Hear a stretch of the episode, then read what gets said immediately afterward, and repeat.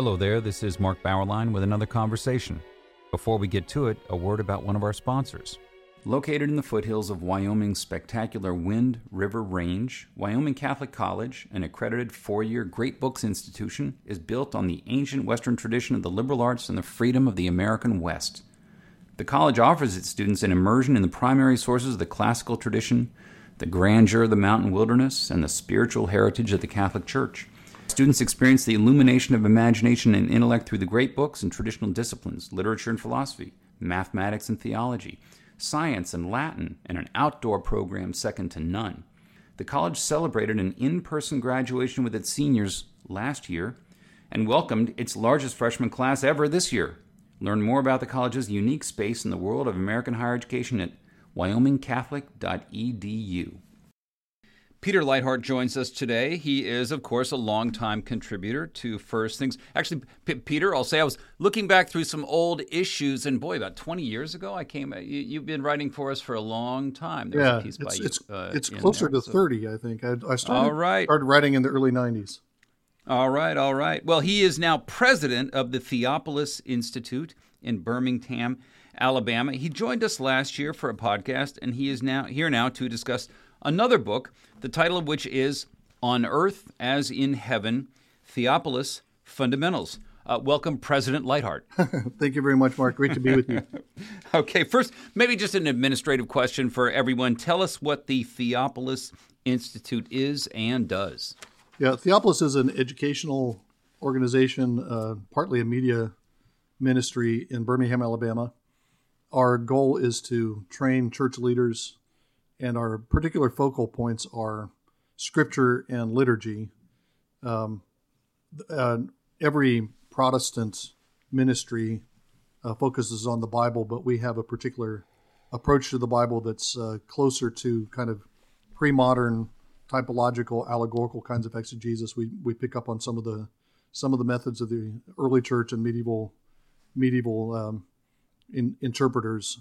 Um, and so there's a there's a biblical component of what we do. We teach courses on the Bible. We have videos and podcasts on the Bible, and then the other side of our work is the liturgical side, uh, which is uh, in in our world. It's a Reformed Protestant world.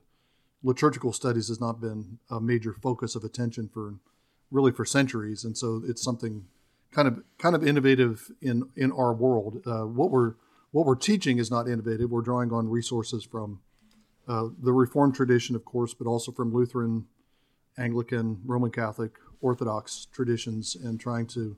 Um, uh, we're, we're teaching pastors who are already in pastorates, and they're trying to upgrade their understanding of Christian worship, their understanding of Scripture.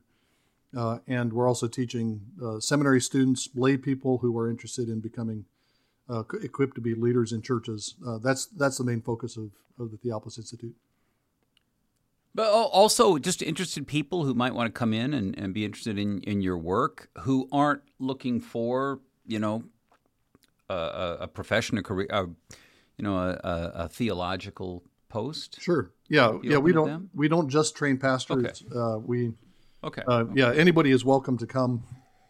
Uh, as it turns out, many of our students are pastors or aspiring pastors, but yeah, we, we teach anybody who's interested in learning more about the Bible and about worship. There's also a cultural component to it, and this comes out somewhat in the in the book we're going to talk about. But uh, kind yeah. of the the uh, there's a there's a vision within the Theopolis outlook that uh, connects uh, biblical studies with the liturgy. The Bible shapes the way we worship. The Bible comes into its own within worship, within the context of the liturgy. That's where the Bible has its impact on the people of God when it's read and taught in the assembly of the liturgical assembly. And we believe that that uh, combination of biblical formation, liturgical formation, uh, is essential to the church's mission and essential, essential to the church's confrontation with culture. So um, the the vision, the image we often use is uh, uh, we take it from various places in the Bible, but there's a vision near the end of the prophecy of Ezekiel. Ezekiel sees this grand vision of a of a renewed temple and when the temple is rebuilt, then he sees a trickle of water flowing out from under the door of the most holy place. It uh, goes out through the courtyard of the temple. It flows out uh, out of the temple grounds, out of Jerusalem, off to the east, and as it flows to the east, it becomes a deeper and wider river, uh, and it's uh, it's renewing the land. Uh, the trees and plants grow up around it. It renews the Dead Sea at the end. But uh, the the key point of that vision is that uh, that the source of that water, the the wellspring of that water, is um, of that water of life is uh, in the sanctuary. So, if the church is going to be a life giving presence in the world, if we're going to be that living water to the world, it has to be uh, flowing out of our worship. We need to worship uh, in a way that honors God. We need to worship in a way that conforms to Scripture. Uh, scripture needs to have a, a, a, a foundational place in our worship. We like to talk about Scripture saturated worship, but it, uh, this isn't just a you know sometimes liturgical studies and even some biblical studies can be kind of antiquarian, just trying to recover some ancient ways of doing things. But we think it's culturally potent, and it's really the ultimately the only way that we can have deep cultural transformation is when uh, the Spirit is working in the church and especially in the liturgy. And as the people of God flow out of that, they, they transform and renew the world. You know, you begin the book with a profile of, uh, of a figure, an individual generally. And I gather that that, that figure is something of a target of the Institute, an object of the Institute, and that profile is of a particular type of young Christian who is maybe a bit unsatisfied with the world, disappointed with the world he inhabits, including its forms of worship. Uh, do you see a lot of these young and disappointed Christians, but want to be Christians uh, out there?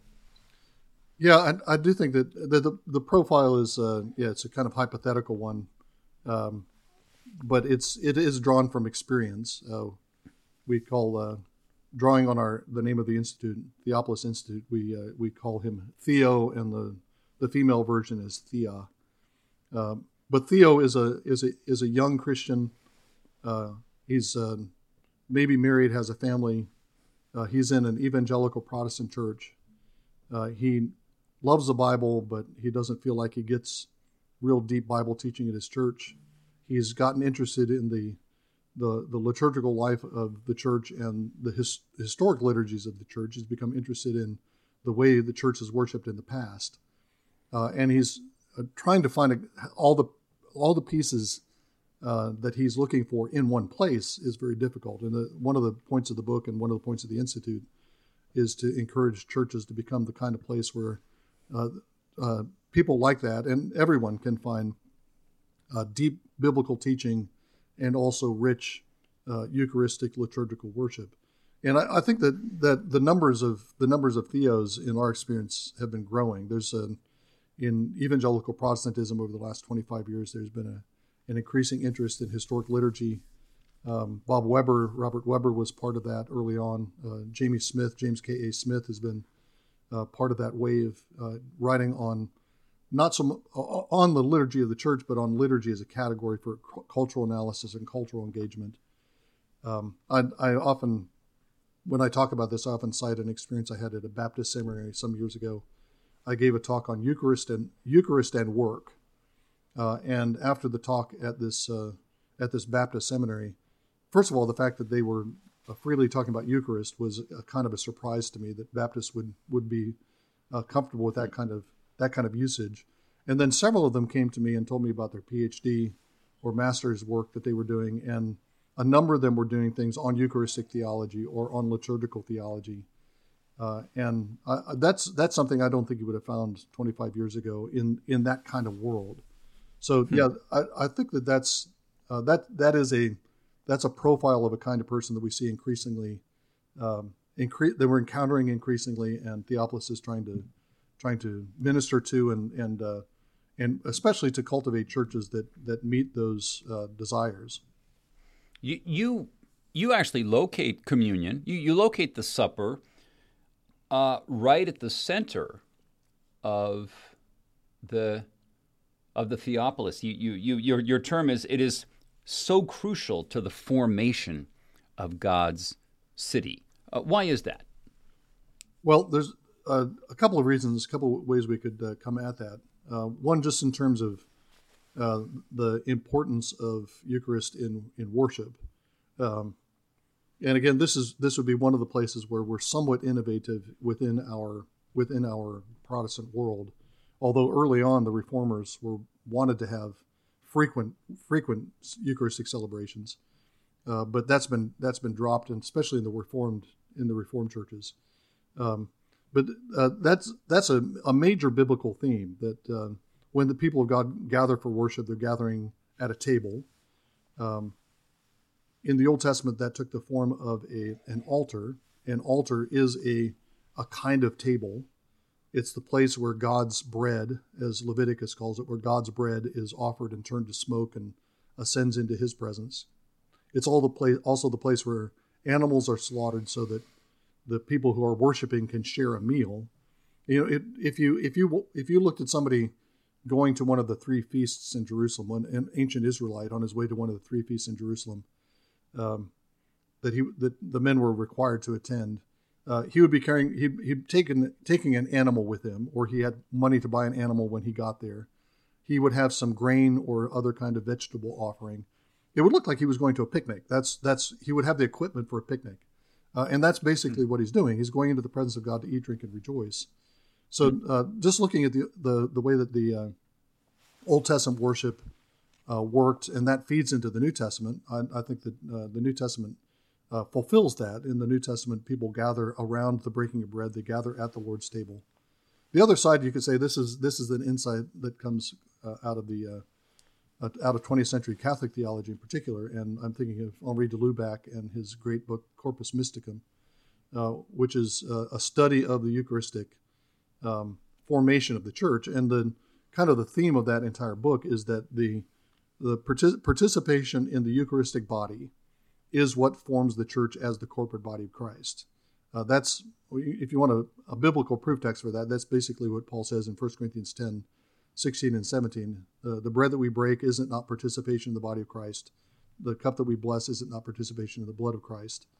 It's by sharing together in those elements as a at, at a communal feast. That's the way that we are formed as the body of Christ. We are one body because we all partake of one loaf, Paul goes on to say in that passage.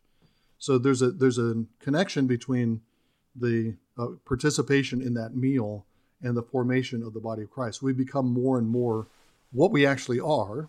We are actually the body of Christ. We become more and more that body as we gather together at the Lord's table for Eucharistic worship. So if we want to have strong churches and churches that actually function as body, uh, then it's crucial, yeah, to have the the Lord's Supper frequently, and it has to be at the center of our worship. You you have an important section on sacrifice. You mentioned that uh, a few times, sacrifice in the book, and at one point you say that history moves in sacrificial rhythms. Mm. W- what do you mean by that? Yeah, I'm using sacrifice in a somewhat metaphorical sense when I say that, but I think it's it, it is it does fit the way that sacrifice uh, is understood in the Bible. Uh, one of the things that I, is crucial, I think, is to recognize that sacrifice is not just a matter of slaughter and blood and death. I think that's that's the immediate thing that we think of when we think of Old Testament sacrifice. Animals were brought to the sanctuary, they were killed, they were dismembered, portions of the animal were burned on the altar, and that's that's all true. That's that's um, that's a, a, those are crucial moments of the sacrificial ritual. But the aim of the the aim of the sacrificial ritual is not just to dismember and to destroy. It's not just a ritual of death, but it's a ritual of death and transfiguration. So the the, the climactic moment of the, all all of the Old Testament sacrifices is the glorification of the animal. Uh, what happens to the animal parts that are placed on the altar? They're turned to smoke so that they can ascend up into the presence of God. Um, so a, uh, a sacrifice is a matter of death and transfiguration and that's that's the kind of general sacrificial pattern first of all that i think is going on as early as genesis 1 in the way that uh, genesis 1 describes the creation account. Uh, god creates an order of things on day one then he kind of meddles with it on day two forms it in a hmm. different way. Day three he's meddling it with again and it's different the next day. Well, if you think about the creation of eve uh, eve is created by separating adam a rib from adam and then forming uh, Eve from that rib so that the two can become one flesh. So that there's a, a movement of separation, dismemberment, a kind of death. but that's one moment toward a final uh, and ultimate resurrection and glorification. And I think that's that's the way that the Bible describes the the movement of history. Uh, God's at work in history to move it from move the creation from glory to glory. Uh, he doesn't do that in kind of a smooth, steady progress. He does that by uh, uh periods of death and resurrection, and we see that uh, repeatedly throughout the Old Testament. You have a a mosaic order that's set up. Uh, that mosaic order crumbles and is torn apart in the early part of the, the monarchy. There's a gap of about a century before things are put back together and you have a different order. Now with the king, now with the temple. But then that becomes corrupted in that phrase and God tears that apart. But then you have another 70 to 80 year period and then something new is put together. You have these you have these movements of death and transfiguration they're running throughout the Old Testament that, that is the pattern of history, which is basically the same as you, uh, as uh, sacrificial patterns. It's also the same as the Eucharistic pattern, where we're tearing they're tearing bread. Uh, wine is being poured out so that we can be united together and glorified as the body of Christ.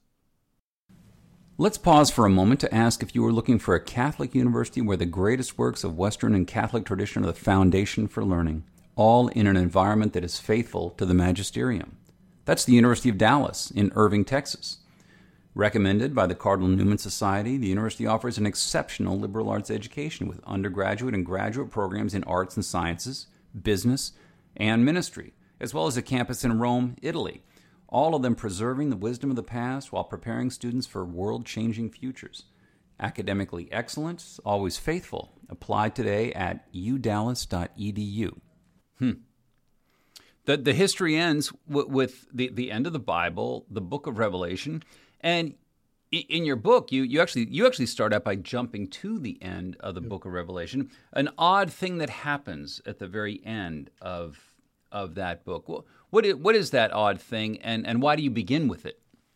Well, the odd thing is the the way that uh, the book the, the, climax of the book, and the oddity is that you have uh, the New Jerusalem. Uh, it's a it's a glorified city. This glorified city is also a temple this glorified city is also a bride. You have this overlapping imagery that's used to describe New Jerusalem. That's descending from heaven. She's descending from heaven, dressed as a bride, ready for her husband. Uh, and there's at the beginning of Revelation 21, you have that city descending as a bride prepared for her husband uh, down to earth. Uh, and there's a new heavens and new earth. Um, and then beginning in um, uh, around uh, chapter 21, verse 9, uh, you have the John now up on a high mountain, and he's seeing the bridal city descending again. So the odd thing is that it looks like the city descends twice, um, and I think there's structural reasons why that's going on in Revelation. Uh, uh Revelation 21:9 begins a new vision. That's a new section of Revelation. But I think the key to understanding the, the, the import of that is to to recognize the significance of John's location in that second vision we don't know where he is seeing the vision, the first vision of the city descending. We know he's on a high mountain when he sees this, the vision of the second, the second time the city descends. And that's a position that's significant for prophets throughout the Bible. Moses goes up on a high mountain in order to see the pattern of the, the sanctuary at the top of the mountain. And that pattern becomes the tabernacle that's built at the foot of the mountain. Uh, then uh, Ezekiel goes up on a great and high mountain. It's the same phrase basically in Revelation. Ezekiel goes up on a great and high mountain. He sees a vision of a temple, and that's going to set some kind of pattern for what Israel is supposed to build in the second temple. And now John is up on a great and high mountain, and the city he sees is a city of the future, but it's also a city that's setting a pattern. The future city is setting a pattern for what the church is called to be in the present. So I begin the book there because um, I think that that's the the trajectory of what we're aiming at when we're when we're seeking the um, the, the reformation, the purification of the church. What we're aiming at is something that resembles that glorified city of Revelation 21. Uh, John is giving us a blueprint, as it were, a model that we're supposed to replicate. Of course, it's it's a symbolic model. Um, you know, have these these you have these impossible dimensions. For example, with the city, uh, you have the city paved with street, streets paved with gold, and uh, you have foundation stones that are precious gems all, all those have symbolic significance, but they teach us something about the kind of the kind of community the church is called to be. And so it's by by having that vision of the future that we uh, we try to anticipate that in in the church now. You know, on on, on all the, the the biblical study, a side question, uh, Peter. You say the focus of the institute is very much on on biblical understanding. Do you work with religious schools at all, uh, helping them with Bible curriculum? And I ask that because I, I you know, the, the, it isn't always as strong as it should be in, in, the Catholic schools that I've seen. When we when we were in New York, my son actually was in a, a school uh, called the Geneva School uh, up up on Park Avenue. Uh, there was went up through middle school through eighth grade, a fantastic school, and, and I think it was the best school my son, uh, uh, one of the best that he attended. Um, but one of their eighth grade final projects was to memorize the book of Ephesians. All the kids had to memorize the, the, the book of Ephesians. And I said, I think that's wonderful. But anyway, the question: uh, Do you do you work with schools? Do you offer schools any any uh, kind of curriculum units about the Bible, things like that? Yeah, we haven't developed anything specifically for schools at this point. Uh, we've had I've had some contact with uh, a couple of teachers at a school in in uh, North Carolina who are developing a curriculum that uh, is mm-hmm. in a, an effort to teach students to read the Bible, uh, close reading of the Bible in depth, um, kind of modeled on the the the way that uh, classical Christian schools have been training students to read the classics. So mm-hmm. they they sit mm-hmm. down with Homer and they're supposed to try to glean from Homer and wrestle with the text of Homer. Uh, these teachers are trying to apply that same process with uh, to to biblical texts, and they're finding the students really really respond uh, enthusiastically. They're they're really they're really interested in uh, exploring the Bible in the kind of depth that they're getting, rather than getting a superficial kind of presentation. I think, uh, yeah. So that's the closest we've come. We've we, have we have done a little bit of work with them. I've written a couple of books that I I know are used in uh, like classical conversations um, programs around the country. Yeah. Uh, use some of my books uh, for Bible curricula and for literature curricula. Yeah. But we haven't. Well, I, I would. Yeah, we haven't developed I, anything specifically. I, would urge uh, principals and school teachers in, in or superintendents in dioceses uh, in the Catholic dioceses to to to contact you to get some people into the into your uh, yeah. in, into your Bible uh, your Bible seminars and and, and whatnot because um, I mean I you know you know I was in English. I wasn't in theology. So for yeah. for me you know the first the first the first step is always into the book. Yeah exactly. Right? I mean, and and certainly you know King James is one of the, the, the greatest monuments of English literature right. uh, in the yeah. entire in the entire history. So, well, I mean, the kind of uh, training uh, you have, absolutely, the kind of training you have is the kind of training that I think uh, enables you to get deeply into Scripture. You, are you're, you're looking at the way things are put together. Um, you're looking at the way way things are communicated as well as what's communicated, and I think that uh, is really crucial because the the tendency is to take, go to the Bible. You're going to the Bible for doctrinal content, but you can abstract that without really paying much attention to the literary shape of it, or to moral yeah. content, you can abstract that too. But you're really missing the way God has communicated Himself if you don't pay attention to the details of how how God is communicating and not just what He's communicating. Yeah, well, in my in my career teaching at, down at Emory University in Atlanta, there in English, you'd get some fundamentalist kids passing through who were Bible readers, uh, Bible exegetes from early ages, and boy, were they good. When you, you hand them a poem by Emily Dickinson, yeah. and they can focus laser sharp onto particular words and, and, and metaphors. Right. Uh, uh, they were they were great. They were great. So this is you know the the the reading, the study, broad training. It'll help them do better PowerPoints in business communication, right, Peter? that's what that's the end game. Yes, for sure. there we go. Let me, you know, is it uh, is is the emphasis on sacrifice? Do you think that that's maybe a difficult message for younger Christians, uh, or, or, or, or, is it, or, or, do they like it? Yeah, um, I think it might be. I, I understand what uh, I think. I understand where the question is coming from. I know there's been, uh, uh, you know, Rene Girard, among others, has uh, inspired efforts to find nonviolent ways to account for the atonement uh, the, the hmm. death of Jesus, which sometimes means to eliminate sacrifice hmm. uh, as a category for understanding. And I, I, I, I suspect that that um, that hesitation or or opposition to sacrifice comes from the truncated understanding of sacrifice that I mentioned. That sacrifice is all about blood and guts and death and slaughter. It is an act of violence, yeah. and that's all it is. Uh, and I, uh, I think that's, as I say, I think that's a truncated understanding of, of sacrifice. Uh, yeah. What what what we found, I, you know, our students are somewhat self-selecting. They're already curious about what we do, so I don't know that I get a good cross section of the the younger population in the in the courses that we offer. What we found is that yeah. students recognize the significance of sacrifice and they begin to see sacrificial patterns as I do in all kinds of unexpected places. Um, in in the Bible, there are kind of plot lines that are that resemble sacrificial procedures. I, one of the one of the things that I noticed years ago when I was working on Kings is the the uh, story of the departure of Elijah, where he he he and Elisha go out of the land as two companions, and Elisha refuses to refuses to depart from him. And then when Elijah's uh, taken away, the two of them are separated.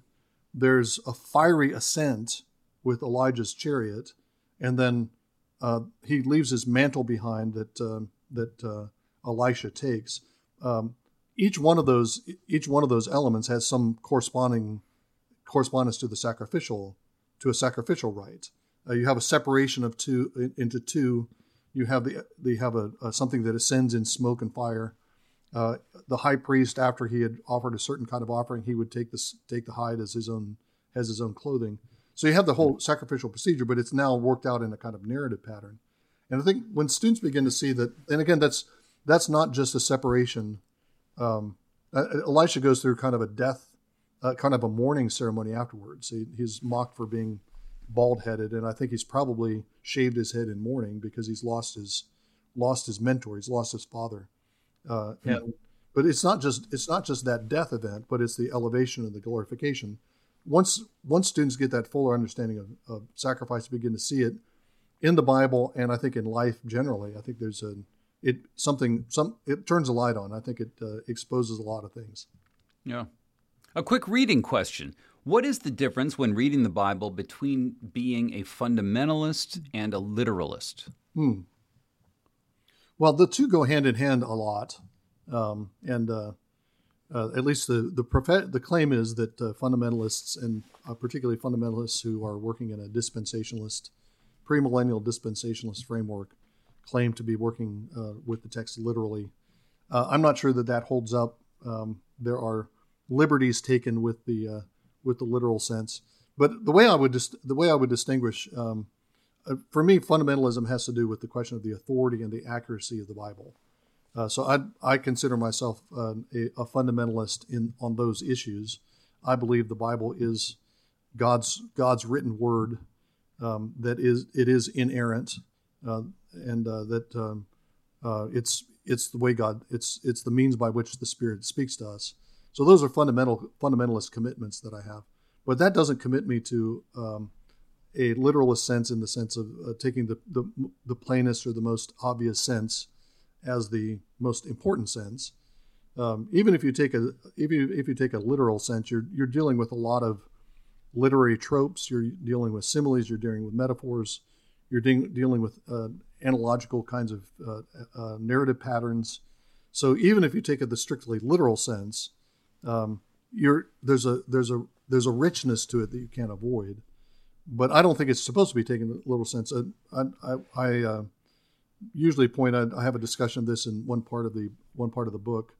Uh, Luke 24 is kind of the the master hermeneutical text in the New Testament. It's the story of Jesus teaching his disciples after his resurrection, and uh, he teaches them everything concerning himself in all the scriptures. So for Jesus, the main the main uh, level of reading of Scripture is the Christological one, um, not the literal one, not the not the grammatical historical. The uh, the grammatical historical is uh, uh a, uh, a subordinate a subordinate framework to the Christological or typological reading. So, um, so I, I, would be fundamentalist in my commitments to the authority of the Bible, but not in my not in my hermeneutical outlook. Got it. You end with Jesus defeating the devil and the quote war on mammon and the quote, powers striking back. Uh, is there an implication that Christians really should have some militant side to their faith, at least for now? Would you go with that? Yeah, absolutely. And I, I don't think you can eliminate the militancy in any in any context. Um, I mean, the, the New Testament is in a uh, is written in a context where the church is still facing a lot of hostility. There's persecution going on within the New Testament. There's uh, even more widespread persecution that follows the New Testament. Uh, that um, that's just part of the early church's life.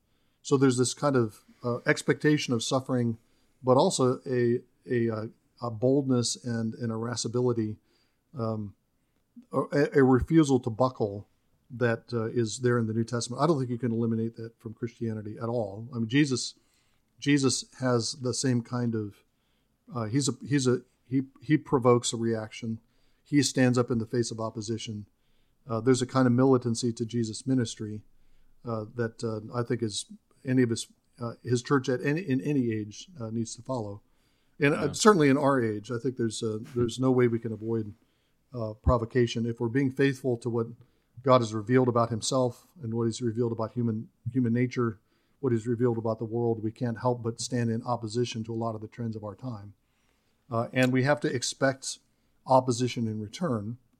One of the one of the points I'm trying to make in that, that I wrote a, a first things essay a number of years ago about martyrdom, and one of the points I'm trying to make in the book too is that uh, martyrdom is built into the way the church works, and martyrdom is undefeatable. You can't defeat martyrs.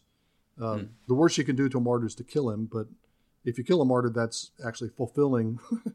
uh, the martyr who's killed, the witness who's killed, becomes another uh, testimony to Jesus, the suffering of Jesus, and to the crucified Messiah.